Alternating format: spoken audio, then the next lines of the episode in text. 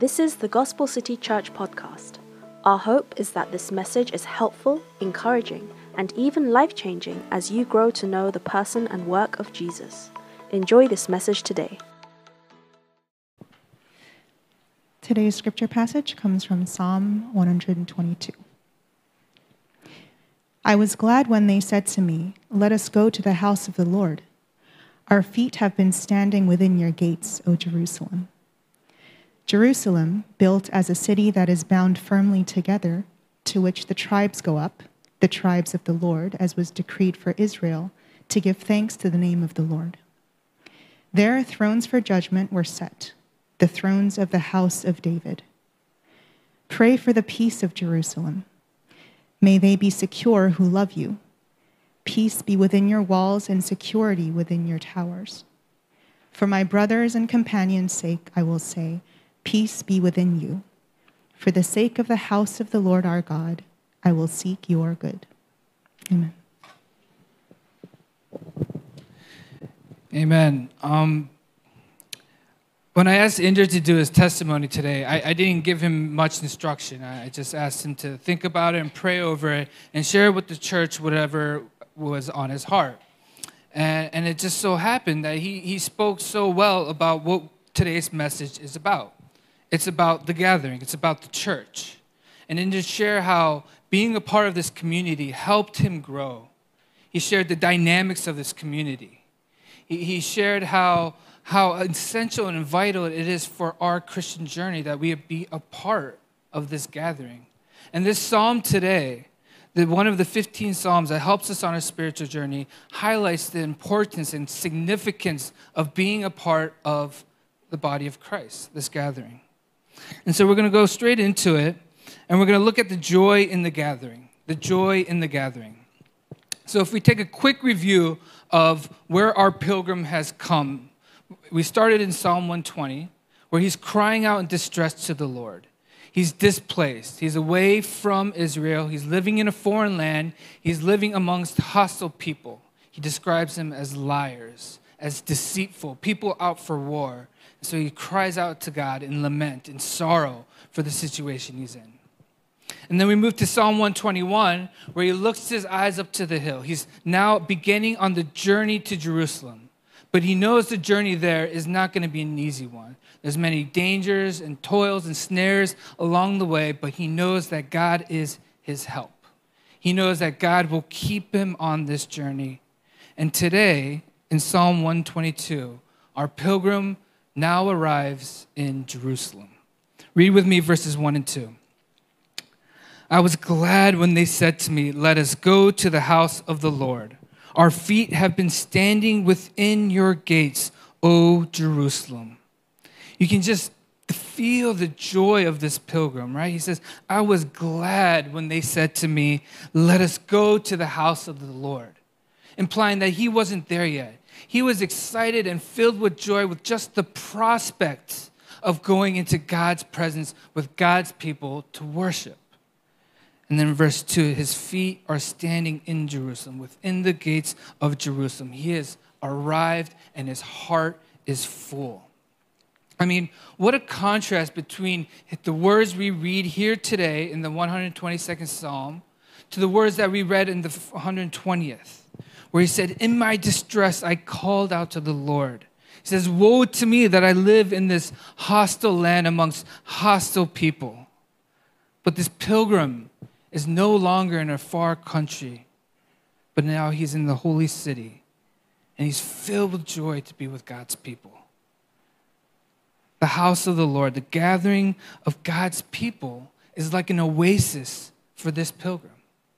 He was living in a harsh land. He was embarking on a harsh journey, but he gathers with God's people and it serves as an oasis for him. And it fills him with absolute joy. There's an Olympian named Mauro Prospergi. I probably just butchered that pronunciation. Um, but he was an Olympian athlete, and uh, he enjoyed running marathon, marathons on his free time. It was just something, it was his hobby and especially marathons where you're in close contact with nature. And so when he was about 39 years old, and this was back in 1994, he decided to run this marathon called the Marathon des Sables. Um, and it's known as one of the most intense foot races on planet Earth. What it is, it's, it's a six day race, 250 kilometers through the Saharan desert. It's absolutely insane. Um, I don't know if they still do this, but at the time, he had to sign a waiver indicating where he wanted his body to go in case he passed away. This is how difficult and, and insane this race is. And uh, he had a wife and three kids, and his wife was understandably so worried about him joining this race. But in his mind, he thought, what's the worst that could happen except, you know, just getting a sunburn? Well, um, actually, something much worse did happen to him on this race. It was about on the fourth day of this race that he got separated from the pack. And, um, he, and all of a sudden, a, a, a crazy sandstorm hit. And the wind started blowing, the sand was being lifted. He couldn't see in any direction. He was walking aimlessly. He had a wrapped scarf around his head, and eventually he just couldn't go anywhere. So he tried to find where he could a place to shelter down. The storm lasted eight hours. Eight hours. And by the time it finished, it was nighttime. He couldn't travel. So he just hunkered down for the night and he woke up in the morning. He woke up and to his realization, the whole landscape had changed. He had a compass, he had a map with certain landmarks, but none of it was, was there. He was absolutely, he was completely lost, separated from the pack. And so he just started on his way. You know, his journey of survival is just incredible. If you hear all the details, I'm not going to go over all of them, but he went through immense physical and emotional and psychological turmoil. I mean, this this is the Saharan desert, right? And he was only lost for 10 days, but that 10 days, it took him months to recover. He grew so incredibly dehydrated immediately. Uh, you know, he had to survive off his urine. He was looking for snakes and lizards, eating them raw. It, it, it just took an immense physical toll on his body. Emotionally, well, as well, it was just devastating for him. He recalls on the second day, he heard a helicopter flying by. Imagine being stranded and lost in the desert, and you hear a helicopter and the hope that it brings to you. But the helicopter was flying so low, he shot a flare into the sky. helicopter couldn't see it. And so it just keeps going. Imagine the despair, the emotional turmoil that you would go through from that.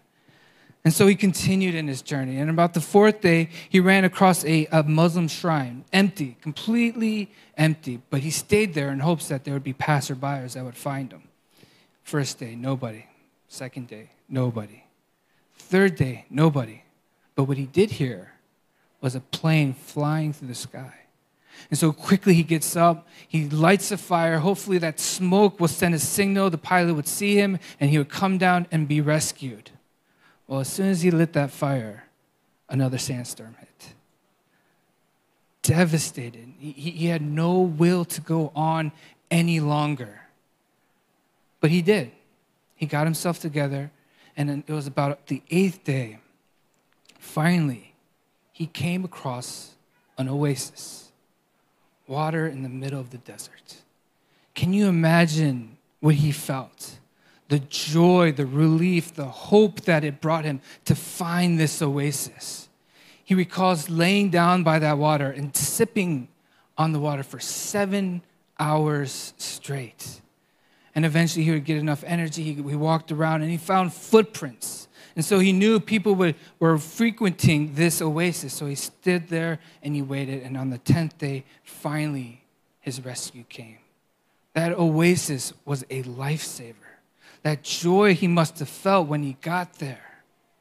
Church, is that the joy you feel when you come into this gathering?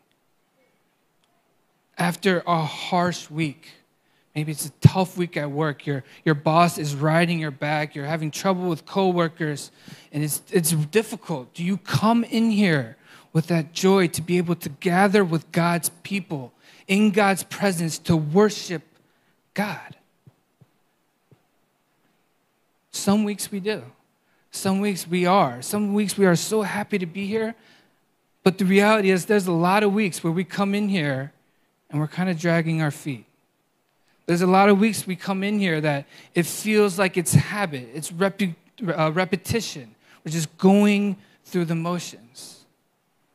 And I'm not saying this to, to, to point fingers or judge. That's the experience of all of us, every Christian.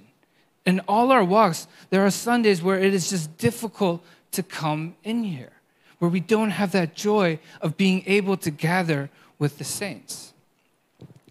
And I want to propose to us the reason is not necessarily because of our harsh situations and harsh circumstances that we go through. Yes, they do have an impact on us. But mostly it's a problem with our hearts. It's a problem with our hearts. During the week, what are we worshiping? What are we looking to for our salvation? There's a quote by. Um, David Tripp, he says this Human beings, by their very nature, are worshipers. Worship is not something we do, it defines who we are. You cannot divide human beings into those who worship and those who don't. Everybody worships. It's just, just a matter of what or whom we serve. Every one of us, we are worshiping something throughout the week. And as his redeemed children, as people saved by grace, we should not just be worshiping on Sundays, but every day of the week. When we get up in the morning saying, Thank you, God, that you saved me, that you love me. When we're going through that difficult week at work, praising God, thank you that you know me. Thank you that you sent your son for me. Our hearts, our lives should be filled with worship and thanks to God. But the reality is, we struggle. Our hearts are prone to wander. And we look to other things to be our salvation ourselves, our power, our career, our relationships, our money.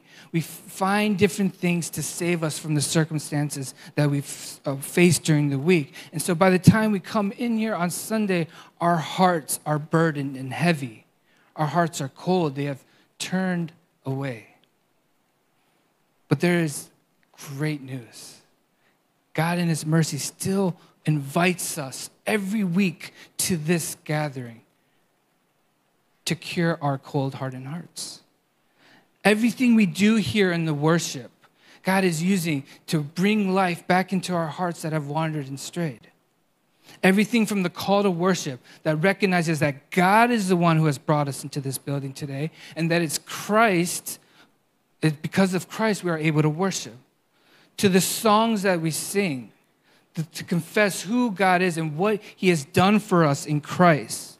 To the word being preached, the gospel being spoken, and you hearing the gospel every week in the pulpit. To the Lord's Supper, where we take part in this meal and proclaim the Lord's death and resurrection. To the benediction, where He blesses God's people as they enter back into this world to the fellowship you have with your brothers and sisters. All of this is designed so that God would soften our hardened hearts, to draw our hearts back to Him, to remind us of what He has done for us, and remind us of who we are because of the gospel. James Smith uh, says this about worship.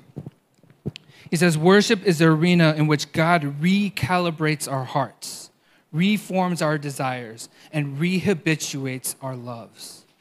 Worship isn't something isn't just something we do, it is where God does something to us.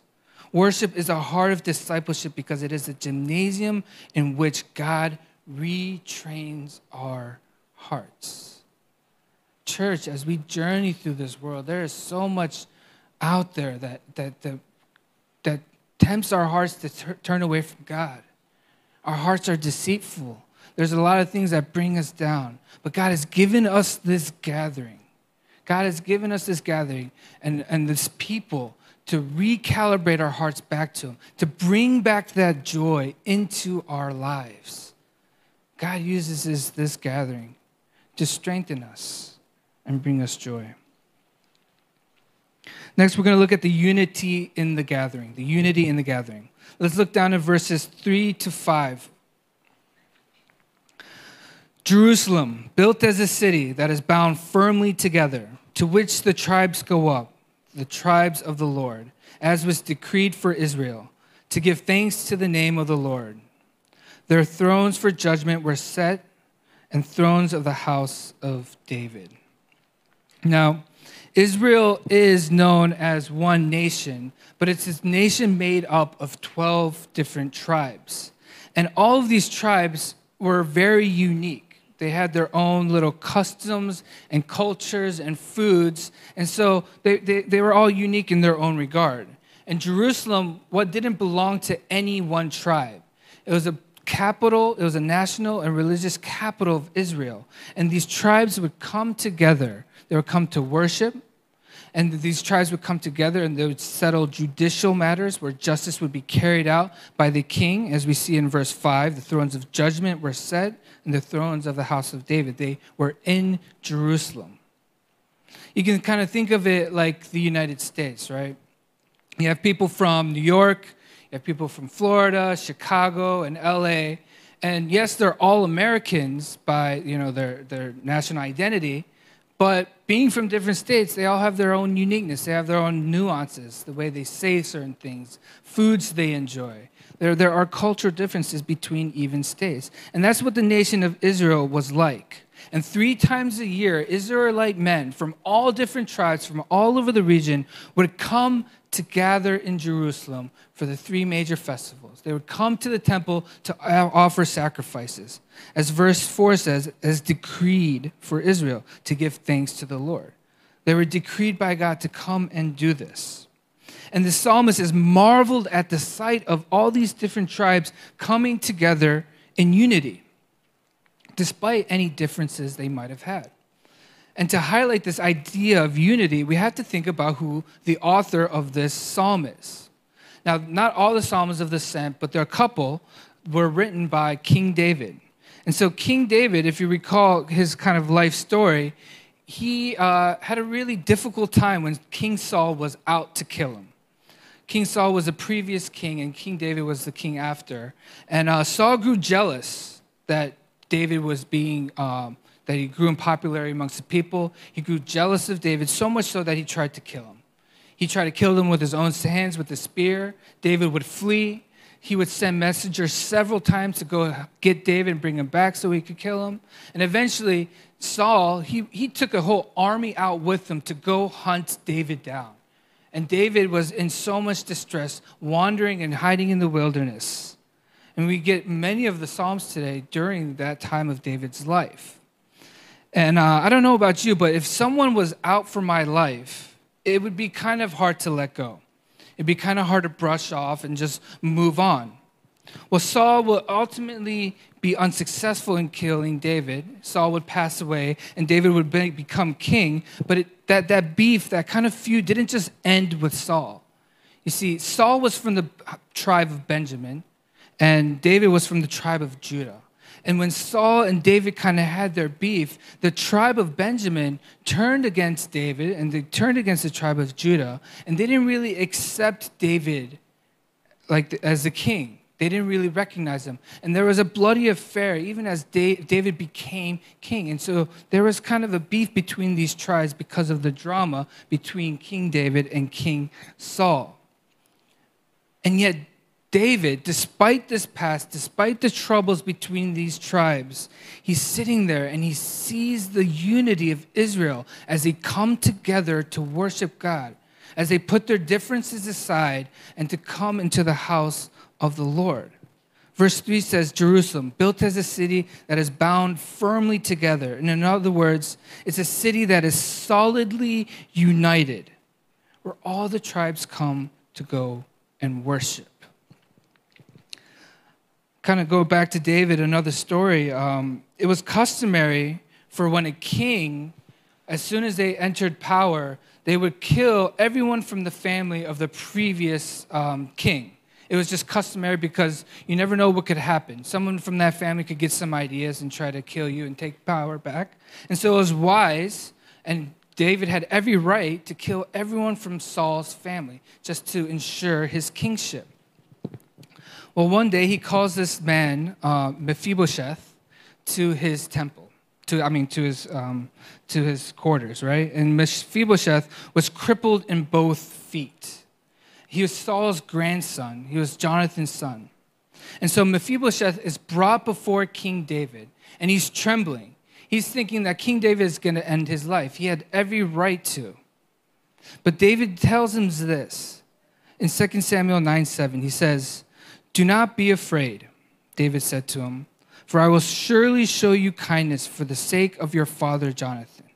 I will restore to you all the land that belonged to your grandfather Saul, and you will always eat at my table. And Mephibosheth bowed down and said, What is your servant that you should notice a dead dog like me? Notice the kindness and grace that David extended to Mephibosheth. Socially, Mephibosheth was a crippled. He had no standing socially. Mephibosheth was also pride, part of the tribe that was against David, and he was part of the family that should have been executed by David. But David extends this kindness to him and mercy to him and invites him to sit at the king's table always. There is no social, political, economic, or ethnic division in God's gathering. David practiced this. David knew this when he extended this kindness to Mephibosheth. And if we think about it, aren't we all like Mephibosheth? Aren't, weren't we all once crippled and blinded because of our sin, dead to our sin, against God, not a part of his family, adversaries to him?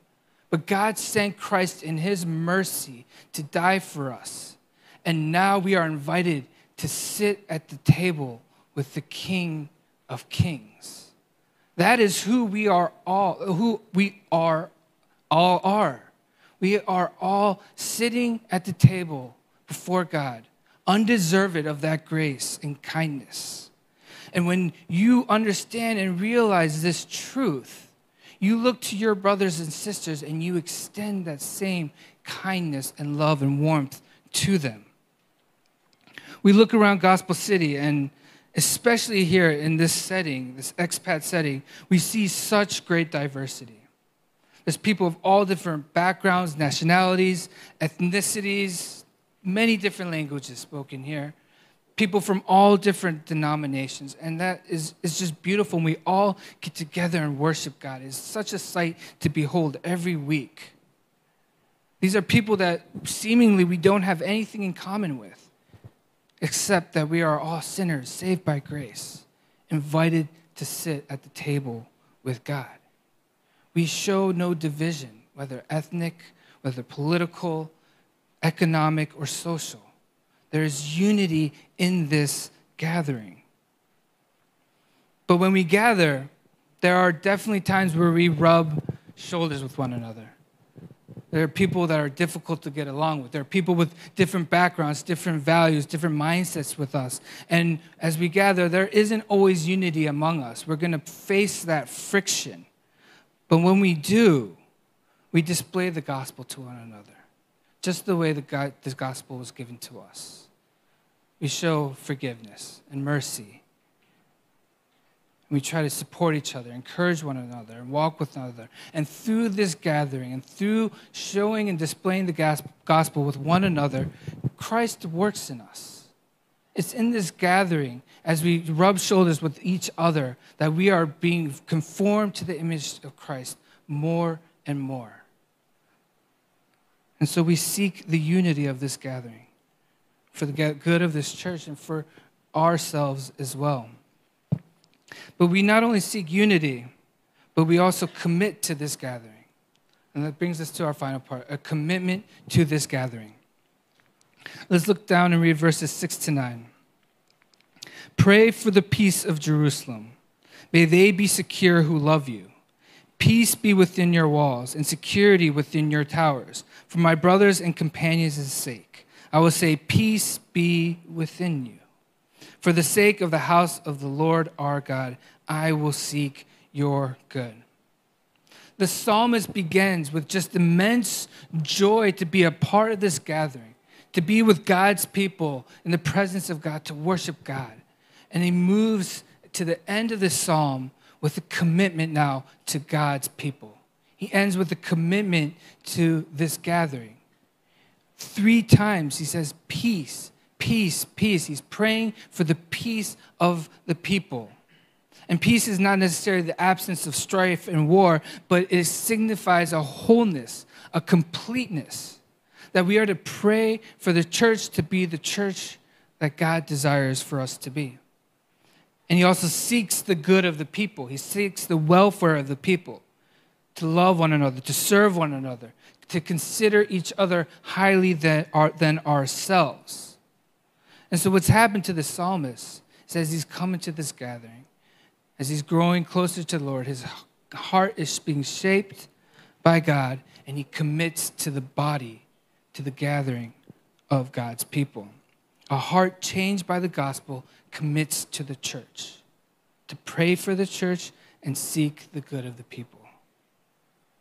The two are inseparable. The love of Christ equals the love for his church. If you love Christ, you love his church.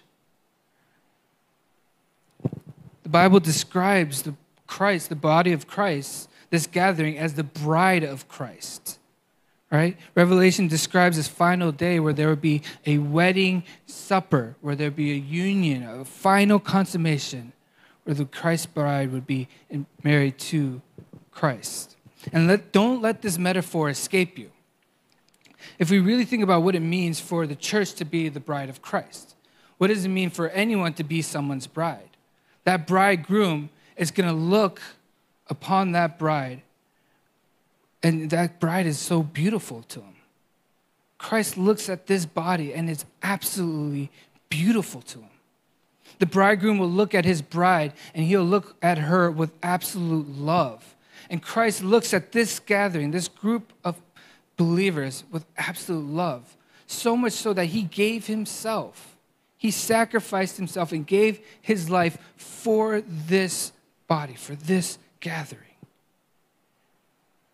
And having given himself, he promises to keep his bride to protect his bride to the final day, where he promises even the gates of hell will not prevail against the church. And so, if your heart has been shaped and transformed by the gospel, if you have a love for Christ, it equates to a love for the church. If you love God, there is a commitment that comes to the church, his body. And one of the most encouraging things I discovered here at Gospel City is just how much you guys are committed and how much you guys love this church. It's evident in the ways that the ratio of people who serve here is just astounding. It's evident in the ways that all of us are committed to community groups and, and, committed to community and growing with one another. It's evident in the ways that we are willing to financially give and support the work of the gospel here at Gospel City. It's evident in so many different ways. And I want to encourage you, church, to continue, to continue to pray for the peace of the church, to continue to seek out the good of your brothers and sisters. And for those who maybe haven't, because it can be difficult. It can be a little bit challenging and frightening at times. I want to encourage you to get involved, right? You love Christ, that means you love his bride, you love the church. Start off small, like Inder said, right? Say hello to someone, develop relationships, find a community group, find different ways that you can serve. And it's in this body, as we commit ourselves to the bride of Christ, he encourages us and strengthens us for our journey The gathering is given to us so that we don't have to take this journey alone. We sojourn through this world with other brothers and sisters who encourage us, who strengthen us, who help shape us into the image of Christ. And I want to finish on this note.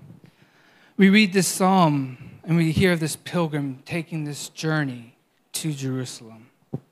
And much later on, another pilgrim would take a similar journey to Jerusalem.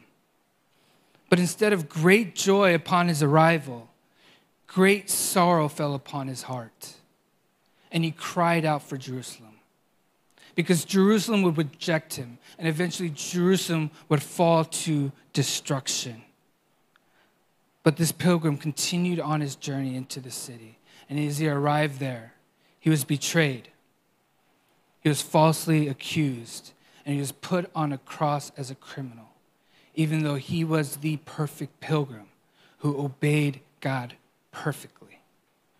He gave himself up to be put on that cross as a sacrifice for our sins so that we no longer have to take this trip to Jerusalem. But for those who put their faith and trust in him, he has promised us, promised us the Holy Spirit, the Holy Spirit that resides in us, and we are now the temple of God until that final day where there will be a new Jerusalem. Revelation 21, 1 through 4 says this Then I saw a new heaven and a new earth, for the first heaven and the first earth had passed away, and the sea was no more. And I saw the holy city, New Jerusalem, coming down and out of heaven from God, prepared as a bride adorned for her husband. And I heard a loud voice from the throne saying, Behold, the dwelling place of God is with man. He will dwell with them, and they will be his people. And God himself will be with them as their God. He will wipe away every tear from their eyes, and death shall be no more. Neither shall there be mourning, nor crying, nor pain anymore, for the former things have passed away. Until that come, day comes where we will be reunited with Christ. He has given us this gathering. He has given us this church where there's great joy, where He's working in our hearts. We strive for unity here because we've all been invited to the table to feast with the King. Let's pray, church. If you've been blessed through this ministry, join us in reaching others by partnering with us today. Gospel City is a gospel centered church in Seoul, South Korea, on a mission to plant Korean speaking, healthy, gospel centered churches. You can give by going to the website give.thegospelcity.org. Thank you for listening and subscribe to enjoy more messages like this. Remember, Jesus changes everything.